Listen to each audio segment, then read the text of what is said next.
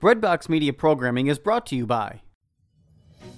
We've got good news. The world is open again, and people like you, people of faith, are traveling to Catholic sites around the world. Want to travel with exceptional Catholic leaders this fall, next year, or in the future? Are you looking to see specific sites, celebrate traditional Latin Mass, or travel to destinations without vaccine requirements? We are here to help you deepen your faith on pilgrimage. Give us a call at 1 800 842 4842 or visit us online at selectinternationaltours.com. Select International Tours is your pilgrimage company, and we have the perfect Catholic trip for you. Are you looking to serve God and society? Consider putting your gifts to work as a lawyer. Ave Maria School of Law has been educating faith filled lawyers for over 20 years. Ave Maria School of Law is committed to training lawyers to use law appropriately around the moral issues of our time. Visit avemarialaw.edu to learn more about integrating your faith with a law degree.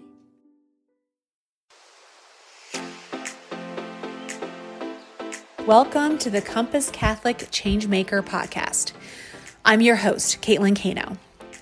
On this podcast, we talk about how to live with our money as Catholics. Anne Kertz Kernion joins us for this week's episode. Anne is the author of Spiritual Practices for the Brain and A Year of Spiritual Companionship. She is the founder of the inspirational greeting card company Cards by Anne and is an international lecturer and retreat leader.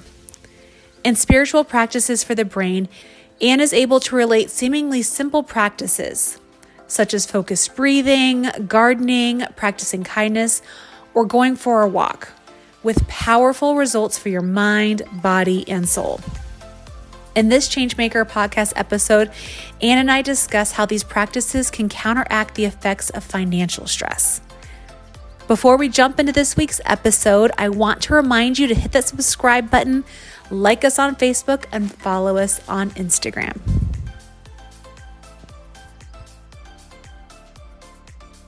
Welcome, Anne. I appreciate you being here today. Well, thanks for having me. I'm excited to share some of my work with all of your folks in your audience. And if you don't know, Anne is the author of Spiritual Practices for the Brain, Caring for Mind, Body, and Soul, and A Year of Spiritual Companionship. So, Anne, can you tell us a little bit about those books? Sure. My latest book, published by Loyola Press, Spiritual Practices for the Brain, takes 11 different practices, and we'll talk about some of those today. That um, they're spiritual practices, but through my neuroscience research and positive psychology research, those are my other academic backgrounds besides theology. Um, it shows how these practices help um, not only our spiritual lives, but also help our cognitive abilities, help maintain our cognitive functions, and also our emotional well being, our psychological well being. So it's nice that all three of these areas recommend similar practices. And I was fortunate enough in the past year to win um, several first place awards for faith and science and faith and well being, my, my book, Spiritual Practices for the Brain. So um, it's an exciting time to be able to share these practices with everyone. I love it. And they're so interrelated. When I do my research on mm-hmm. generosity or financial wellness and you realize as you you know kind of go into all the research there is scientific data there's mm-hmm. hormones mm-hmm. there's mm-hmm. there's a lot of stuff right. that happens that will can support you on your journey but also you need to be aware of that might work against you um, and right. i think it's something we need to be aware of as catholics it's not just spiritual or physical that these things go together um, so, uh, can yes. you tell us what led you to starting investigate this connection between the two? Well, um, I have a background. I have a degree in environmental engineering, and um, starting in 2008, when our son was beginning to study neuroscience, he said, "Mom, this stuff is really, really links with what you do." So, um, I, and I also have a graduate certificate in positive psychology, and I saw that how each of these areas that were so fascinating to me. I've always been a science-oriented, math and science-oriented kid, but also I've always been I have a deep contemplative bent in my life. I love walking in the trees and climbing trees when I was a little girl, and being outside in nature and seeing God's presence in all of creation. And so these areas of my own interests just dovetailed beautifully into these practices that I either had already had inklings to practice or perhaps just were interesting to me. So, um, so I found that you know, in doing this research, and I should mention that my research in the science area, I only use research from blue ribbon, you know, journals that is peer reviewed. Um, it is not like what your aunt Susie told your cousin Martha. You know, it is it is absolutely um, solid blue ribbon research uh, because there's a lot of scientific there are a lot of scientific ideas out there right now that really are not verified um, and so it's really important for me to let people know that i'm being very careful in the science that i share with you but it's very it's so fascinating and my own it's just my own life's interests all along have really um, brought me to this point where i get to show everyone how good these practices are for our health and well-being and what did you find by bringing all this blue ribbon research together? Together. Well, um, you know, starting with something as simple as the breath. You know, the word breath in in our Christian tradition is also translated as spirit, spirare in Latin and pneuma in Greek.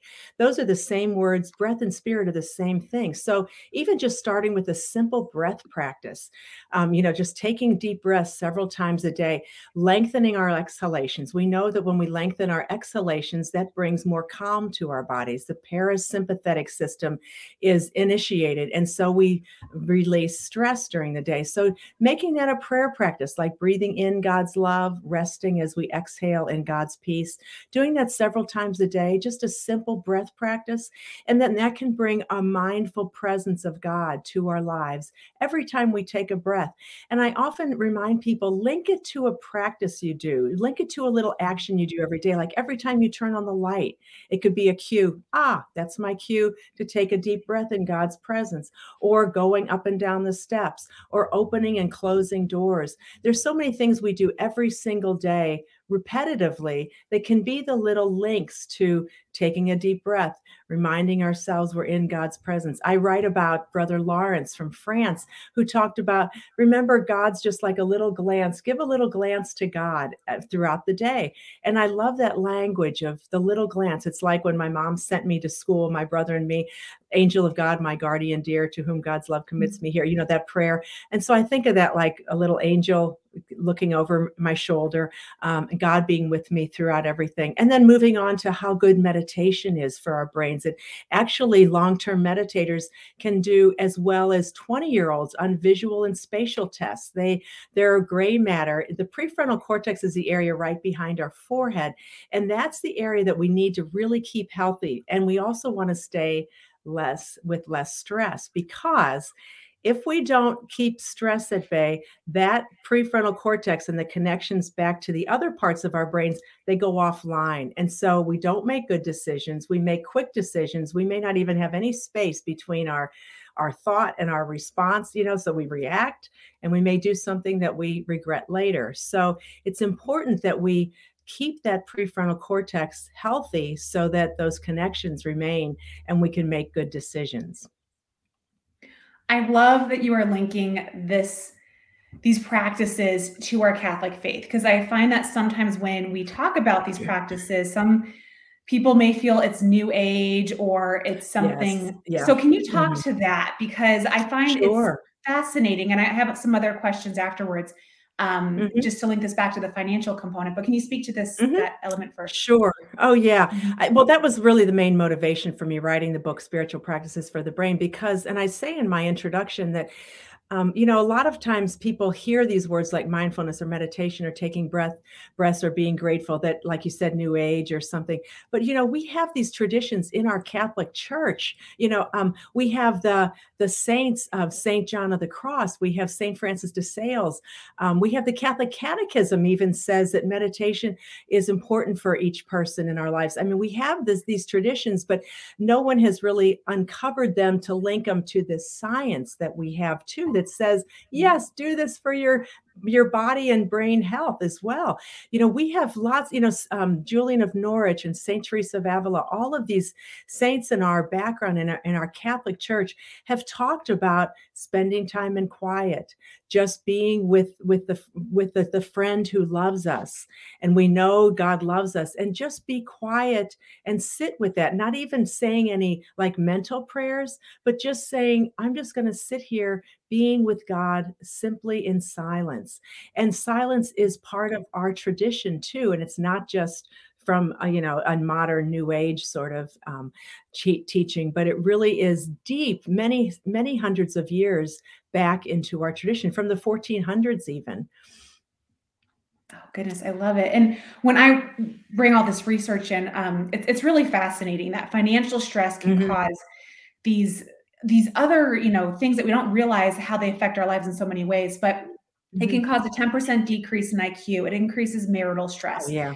Mm-hmm. increases mm-hmm. um, you know uh, cortisol levels all these different physiological right. things right what i mm-hmm. find fascinating as well is that it has a multi-generational effect that yes. when children are raised in a stressful environment that prefrontal cortex can't develop so they right. are not able to physically put time between impulse and action because they didn't have those mm-hmm. connections developed mm-hmm. um, right. so is, is, does your research lead to the same conclusions in other areas oh absolutely Yes. Um, part of my research is also on telomeres, which are the end caps of our chromosomes. Dr. Elizabeth Blackburn Ooh. is that um, 2012. Yeah, she's the 2012 Nobel Prize winner in medicine mm-hmm. and physiology, and her research was on telomerase, which is the the enzyme. Remember in biology class, you learned anything ending with an ASE is an enzyme.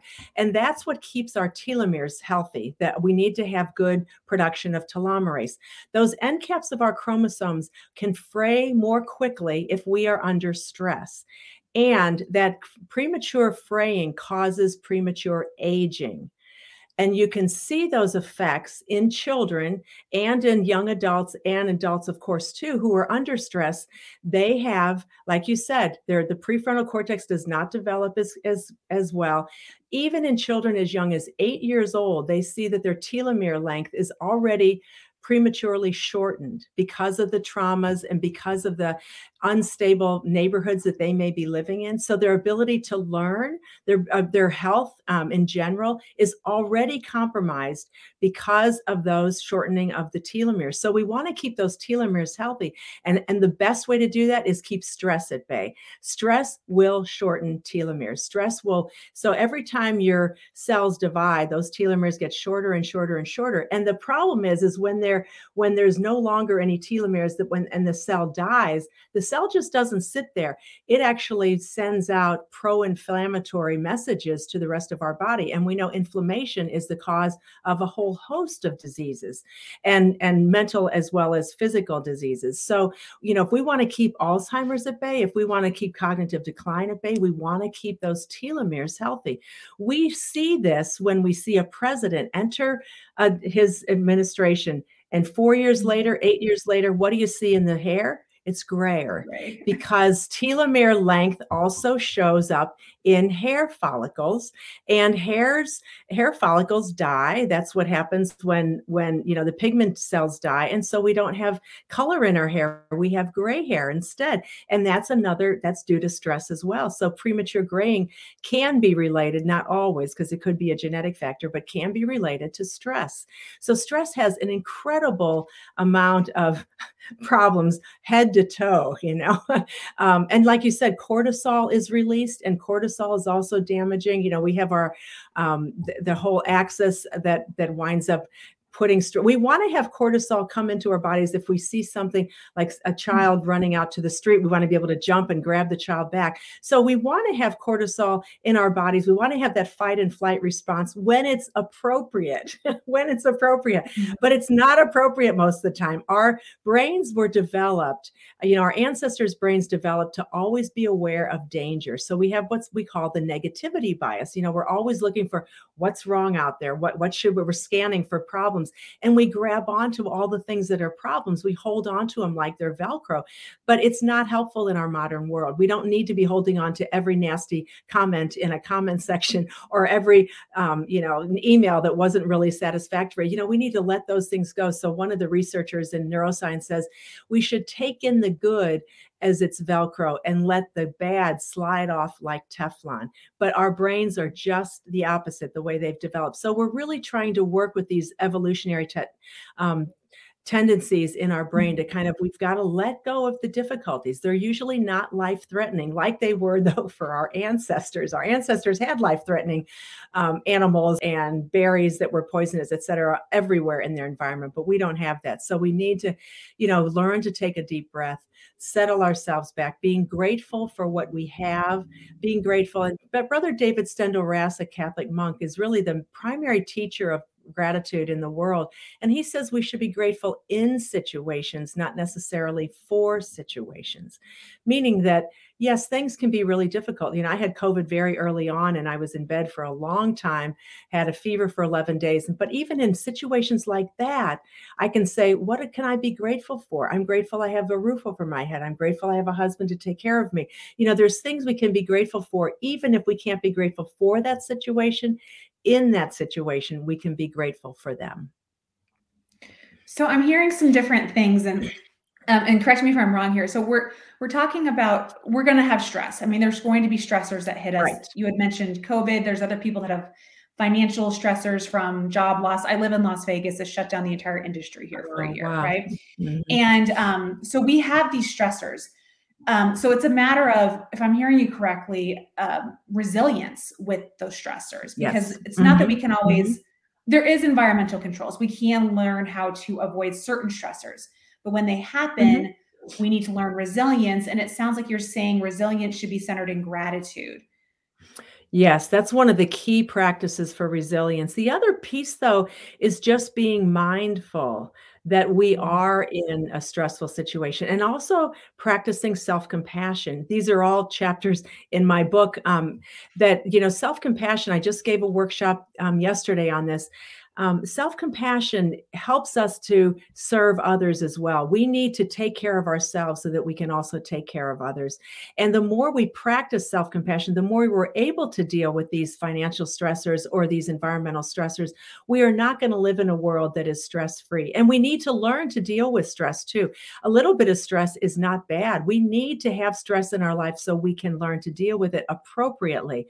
But when we allow those, those thoughts to continue winding through our head over and over and over again, our thoughts also have all sorts of negative responses in our telomeres and in our bodies and our brains. So our thoughts also have as much of uh, to do with our health as our as our actions do because they have and harvard had did a really great study about this a few years ago that and really showed how much just thinking about piano playing changed the more motor cortex in people's brains as much as those people who actually put their fingers on the piano keys people just thinking about it. So if you think about like you have to have a stressful conversation even thinking about it can make your heart rate go up and your sweaty palms and feeling anxiety and feeling like you got to walk around the block to walk it off. um, those, you know, we have stress that just from thoughts. So it's important that we manage what we're thinking about. And that's where the, the practice of mindfulness and taking a breath and gratitude and self compassion, all of those come in. One of the other practices that I really um, really um, recommend, and people were doing more and more during COVID, is getting out into nature. We know that just 15 minutes of getting out in what we call awe walks, just taking a walk and being awed by the creation around us, or even if just sitting amidst trees or listening to birds, that also decreases our stress hormones. It allows our brain to feel to, to be healthier. And again, is a very, very effective way of controlling stress. Um, one of the scientists that I follow regularly, I listen to an hour or two um, um, lecture of his every week is Dr. Andrew Huberman from Stanford. And he talks about when we're dealing with stress, don't try to think our way out of it. We have to use our bodies in some way. So we need to get up, we need to stretch, we need to dance to music, we need to walk around the block, something physical, or just simply taking deep breaths and again, exhaling longer than inhalations. Those are all little tools that we can use to release the stress that we may be feeling. We are going to feel stress, but if we want to keep those connections and make good financial decisions and other decisions, we've got to keep those connections between the prefrontal cortex and the rest of our brain. We've got to keep those open and, and healthy. If we're not keeping stress at bay, we're not going to make good decisions. It's as simple as that. And we know that making a decision when we're under stress is like trying to think about things with loud music blaring in the background. Mm-hmm. It's not, those pathways are shut off from us. They are not available to us if we are under stress. Those connections between our prefrontal cortex and the rest, that prefrontal cortex is absolutely imperative to keep online so that we can make those good good decisions and keep our emo- emotional regulation proper. We can't do that if we're under stress. So interesting. Yeah, because when you're right, when we are under stress, there is stuff happening physiologically. So you're climbing an uphill mm-hmm. battle here. Yes. Um, and you mm-hmm. also spoke about self compassion. And I was listening to, um, I, can't remember her name, as professor from UT Austin yesterday, but she was talking about self compassion versus self deprecation. And mm. we tend to do this, especially in a financial way, because our financial mm-hmm. decisions can have long term impacts um, sure. on ourselves and our families. So, what can someone do to get out of their own mind? Um, that, you know, if when we're in our own mind, it's not God talking to us, right? So you can't right. think mm-hmm. your way out of stress. Mm-hmm. If someone mm-hmm. is in a financial stressful, financially stressful situation, what mm-hmm. can and should they do to break and interrupt that cycle and get out of their own minds here? Well, there's there's several different things you can do, and what I always recommend is, um, you know, one of the oldest um, theologians in the Catholic Church said each one of us can finds their own unique path to God. And this was like back in the two and three and four hundreds, like long, long, long time ago at the very beginning. You know, each of us in our own professions has a unique path. So, you know, I give lots of different pathways to to release our stress and to and to um, move forward. But each of us will be different. So I'm going to give you a couple different options. Um, you know, one of them is and what I find effective as someone, because I have a greeting card company, Cards by Anne, and I'm always creating. Um, I to be creative, I can't be under stress. I cannot do anything well, not you know, if I'm under stress. I can't think of a creative idea. And often finances are the same thing. We need to be creative in our finances, in our financial situation. We cannot do that if we are stressed out. So you know like i said you can you can put a breath prayer practice into your day. Now you may find feel like oh gosh i'm just wasting my time. It's one more thing i have to do. But you can do this even just sitting at a traffic light. You know you've got two or three minutes instead of trying to pick up your phone which we, we shouldn't be doing anyway um, you know use it as a as a little gift. This is a little contemplative gift that you've been given to take a deep breath in god's presence and not think about anything. Release all of the worrisome thoughts. Um, the more we can just acknowledge our our worries but then release them we can get into places where we can make better decisions. Um, and then as i said that leads to a mindful attitude where we okay we name the thought that we're having. You know i'm feeling really out of sorts right now. I'm feeling like my body is really stressed. Just naming that is an important first step. And once we name it, we say, okay, this is difficult. This is difficult. You might even cross your arms over your heart. We know just a physical touch or hug your child or your partner. Um, just having the physical touch releases, excuse me, oxytocin, which is like a little opiate that makes us feel mm-hmm. better. It's the love hormone. So even just giving, if things are really tough, even when I was struggling with um, with recovering from COVID, I did this regularly. Just giving, if my husband wasn't around, and I could, but he didn't want to get too close to me. We didn't know he gave it to me, but until we did. so you know just giving yourself the love and affection that you would a good friend and when when we're under stress often we often think that we need to do all sorts of things that we wouldn't even ask a good friend to do if like when i was sick i was really worried that i wasn't answering emails quickly and i thought to myself would i tell a good friend who was sick to get up out of bed and go answer emails? Of course I wouldn't. So treat ourselves. Remember, God loves us too, and that we need to care for ourselves ourselves as we could imagine God caring for us, that God cares for us. Don't be putting too much on top of our plates, which sometimes is what causes too much stress, is we think we have to do everything today. Remind ourselves we have tomorrow you know, we can take a deep breath today, be grateful for what we have today, be grateful we have these, almost be grateful for the financial problems that we have finances in order to even consider. There's people in the world who are refugees who don't even have a roof over their head or don't even know how where they're going to eat tomorrow or even this afternoon. So just being grateful that we even have these resources to ponder and to think about how am I going to get through this next hurdle. So that that piece of gratitude, of self-compassion, again, getting out into nature, even serving, even like even amidst financial situations that are difficult, getting out into community, being a part of a community is really important. Harvard did a research on people who attend church, and they found that people who are churchgoers tend to be more psychologically healthy because they have other people who know them, rely on them. We can ask people to pray for us. Um, you know, we feel connected to other folks. And then when they are in situations, we support them as well. And that makes us feel good. And that's healthy for our brains and our bodies. It's so cool that all mm-hmm. of these, these practices in the Catholic community are actually good for our brains and our bodies. It's amazing when you look at the whole big picture and you realize how the Holy Spirit has given us all these gifts. But we do get in our own minds, and um, you know, mm-hmm. our, our, mm-hmm. hamster does not want to get off that wheel. So I'm thinking of a yeah, yeah. big meeting I had yesterday. It was so a lot of work to prep for.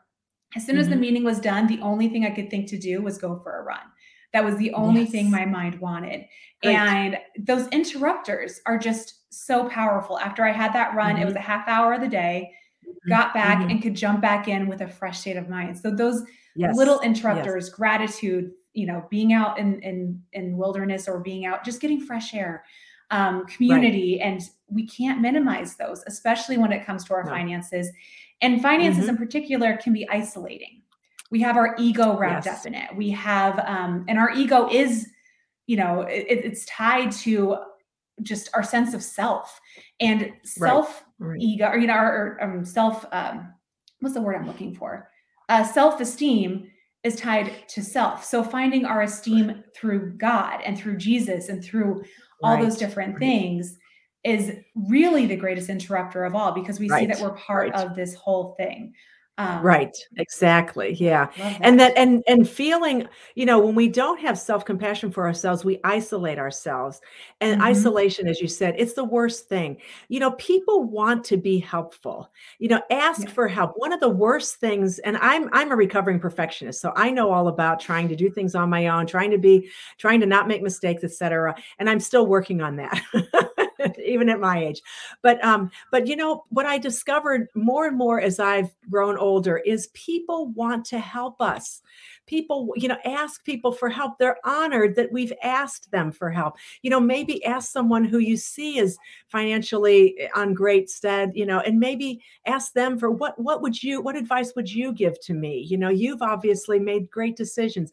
People feel honored to be able to help. Um, when i was sick with covid i had neighbors sending over um, mm. soup and different different treats and i couldn't eat most of them because i wasn't feeling that good but just a sense of being cared for by others others. They loved it. It made us even closer now than than we ever were because they reached out to me when I was in need.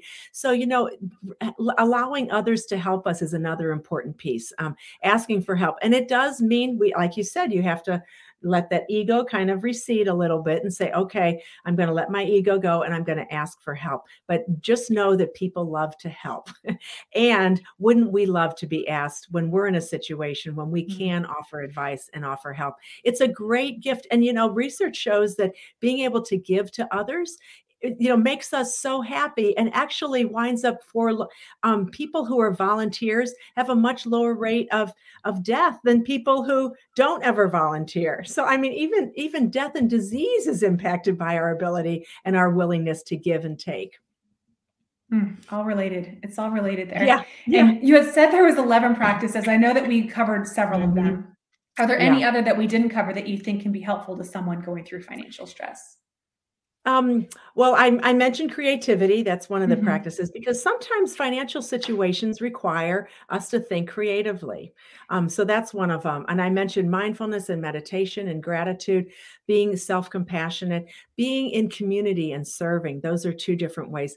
Another thing that I, it's one of the chapters in my book, and it's really important, is digital distraction um, we we wind up the, uh, whenever we're distracted and we're distracted regularly if we have devices around that's really bad for our brains it's really bad for our stress levels. So getting and in my book i have lots of um, suggestions on how to do that like keeping a phone out of a room not having any I, I never after i've done this research i don't have any um, noises on my phone where I get pings for texts or anything. I just check my texts a couple times a day.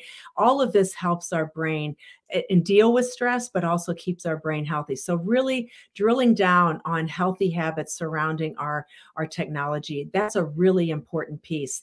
And it winds up really showing how much better our brains can be, even if you do just a little bit, you know, try to draw back less. And for children, it's enormously important because their brains are still developing to try to make sure that we don't just babysit them, have them babysit with technology to really, you know, they also need to get out into nature, read a book, be creative, draw something. Those are all important pieces too. Not necessarily relating to financial health, but again, if we don't have the brain cells available mm-hmm. to deal with any financial situations that technology really does impede those uh, those abilities of ours. So those are kind of the main the main chapters of my book. And every chapter has practices in order to help us. You know there's little gray boxes scattered throughout each chapter saying this is a practice you might want to try. I always recommend to don't try to try everything at once. Just take one just take one practice and try to do it for a week. More important to do it frequently than to have a long duration. Neuro neuroscience also tells us frequency is more important than duration. Doing things every mm-hmm. single day, a couple times a day, much more important for rewiring our brain and getting our our good pathways all set up so that we can make good financial situ- um, decisions.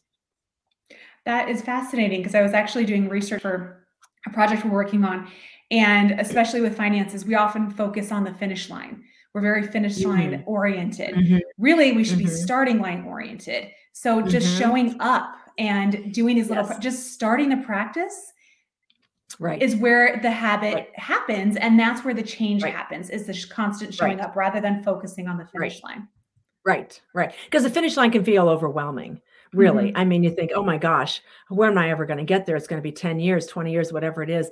It's the start and you and and habits are tough to break and habits are tough to start. So linking again again linking that habit to to a key physical thing like say you want to go for a walk every morning put your shoes out and put your clothes out right next to your bed so when you wake up they're right there and you can get into them there's no friction involved in in that new habit. We want to make it as frictionless as possible setting up so like put it so that you're not always you know annoyed by your phone putting it in another room. So making it more filled with friction that you have to go check your phone. So just thinking about those sorts of habits and putting more friction in between the ones you want to get rid of and putting less friction in the ones that you want to embody and start nurturing I had this Marine that I was working with years ago when I was working with sailors and Marines. And it was the funniest thing that he did, but it works. And now I use it. And what he did was he couldn't stop his um, credit card spending.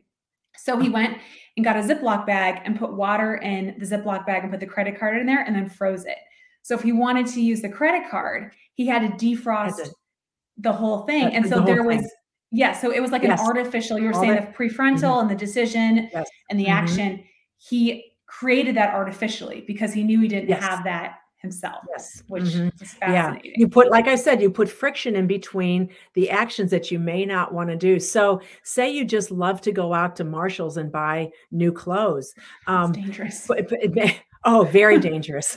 That's why I mentioned it because, uh, you know, just walking into Marshall's, oh wow, for two dollars and things you don't need, um, you know. But putting friction in there, um, maybe making sure you never pay with a credit card, you always pay with cash. Who's got mm-hmm. twenty dollars in, in their wallet and cash? Oh, we most of us don't walk around with that much cash anymore. But setting up some guidelines for yourself, and like your sailor, you know, um, putting a credit card in a frozen bag. I mean, that's genius because then it takes some time.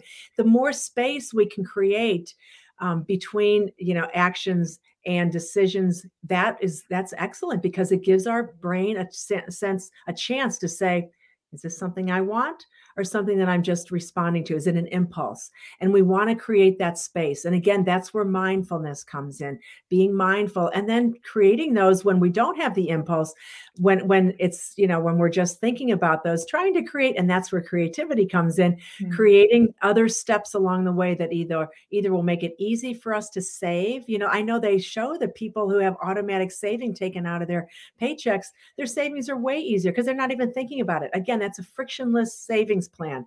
Just goes right into savings. Don't even have to think. And in 10 years, you've got all the savings and you haven't even thought about it. So just trying to make it an easy path to savings and a difficult path to spending. Um, those things that we don't necessarily need. So putting the putting the friction where you need it and taking friction out where you don't. Love it. This has been a fascinating conversation, Anne. I feel like we could keep going for a couple hours. Oh, I feel like all of our, our, research is overlapping so well. But is oh, there anything great. else you'd yeah. like to share? We're going to put your book in the show notes so we can oh, make oh, sure great. people have access okay. to that. Yeah. Is there anything else? Yeah. You mentioned Cards by Anne, which yeah. for the for the audience, we had met at the Las Vegas Diocesan Conference where you had a table and these gorgeous cards. They're beautiful. Yeah. So you oh, have thanks. a website. Yeah. Right. It's just cardsbyanne.com. And if you have any questions for me, I always answer. If you're looking for other types of books that you'd like me to recommend, um, uh, just go to cardsbyanne.com. Anne's with an E. And there's a place where you can just email me. Um, and we have, I've been doing these cards for almost 40 years now. it really for the Catholic market. And I do the calligraphy and artwork and then they get reproduced. So, um, and we keep them really reasonable $1.50, $1.75, um, really reasonable for folks so that they can, you know, share you know, share the good news with all sorts of people. So, yeah, feel free to go to the website. And my book's on the website. You can go to Amazon or Loyola Press or your local bookstore. Wonderful. Thank you for being here today. Thanks, Caitlyn. Thanks for joining us for this week's episode. And a big thank you to Anne for taking the time to talk to us. Oh, and another thank you to Anne's husband, Jack, who was the impromptu technical support for this week's episode. Thanks, Jack. All right, change makers, have a wonderful week and God bless.